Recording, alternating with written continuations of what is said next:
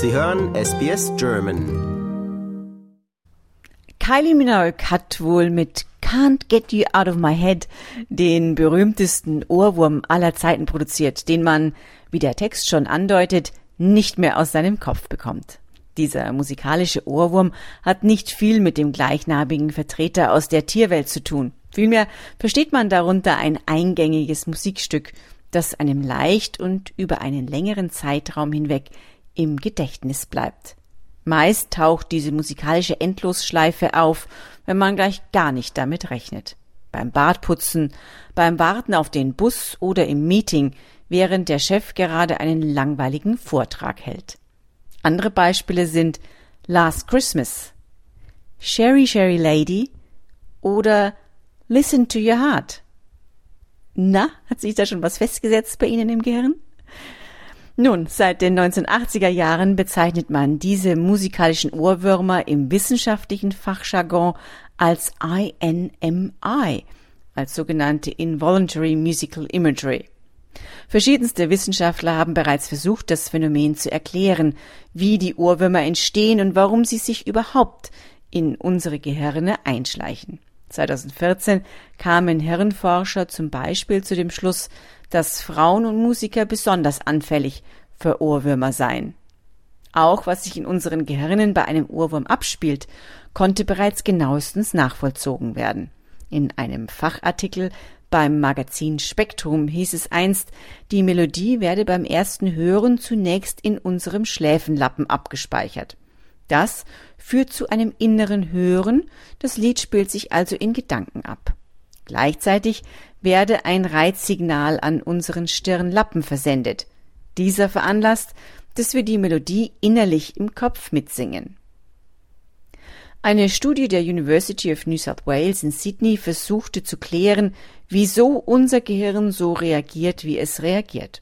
Dabei stellten die Forscher fest, dass das Phänomen ziemlich häufig und nahezu universell ist, wie sie sagten. Einige Untersuchungen deuten darauf hin, dass bis zu 98 Prozent von uns schon einmal einen Ohrwurm erlebt haben, wie es von Seiten der Universität hieß. Die Forschungsergebnisse, die im Fachmagazin Music and Science veröffentlicht wurden, leiten sich aus einer sogenannten systematischen Übersicht oder auf Englisch einer Systematic Review ab.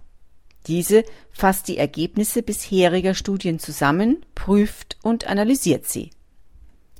Laut Emery Schubert, der die Studie für die Universität leitete, ist eines der Schlüsselmerkmale, dass die Musik selbst einige Wiederholungen beinhaltet so seien die meisten bekannten Ohrwürmer Refrains von Liedern, die zwangsläufig die am häufigsten wiederholten Teile eines Stückes seien.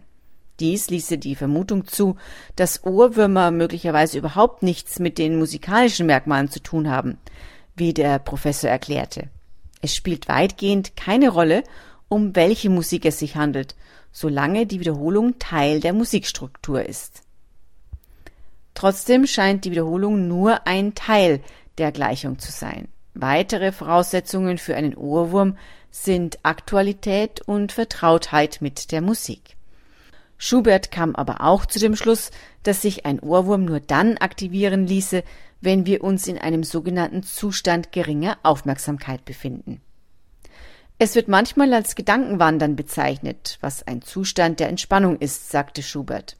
Das heißt, wer sich intensiv mit seiner Umgebung beschäftigt, sich wirklich auf eine Aufgabe konzentriert, bekommt keinen Ohrwurm, sagte Schubert. Ein entspannter Geist dagegen könne frei wandern und der einfachste Ort ist das sich wiederholende Fragment in einem Lied.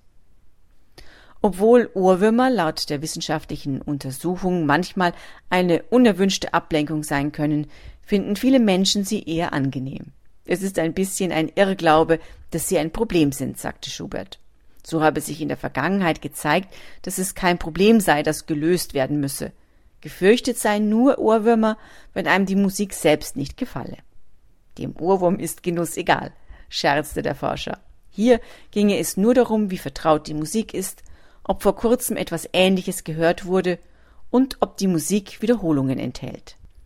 Sollte die Melodie tatsächlich unerwünscht sein, so gibt es mehrere Theorien, wie man sie wieder los wird.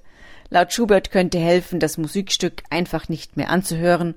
bewusst an ein anderes Lied zu denken oder sich von den Auslösern wie Wörtern oder Erinnerungen, die sich auf die Musik oder den Text beziehen, zu distanzieren. Laut Schubert erlaubt die Erforschung der Thematik Einblicke in das menschliche Bewusstsein und in die Art und Weise, wie wir Material in unserem Gehirn organisieren und abrufen. Wir gehen nicht raus, um Ohrwürmer zu finden, sondern Ohrwürmer finden uns, sagte der Akademiker. Dabei gebe es nach wie vor einige Rätsel zu lösen, nicht nur um Ohrwürmer selbst zu verstehen, sondern auch um zu verstehen, was diese für unsere kognitiven Fähigkeiten und unser Gedächtnis bedeuten. Das war für SBS Radio Barbara Barkhausen.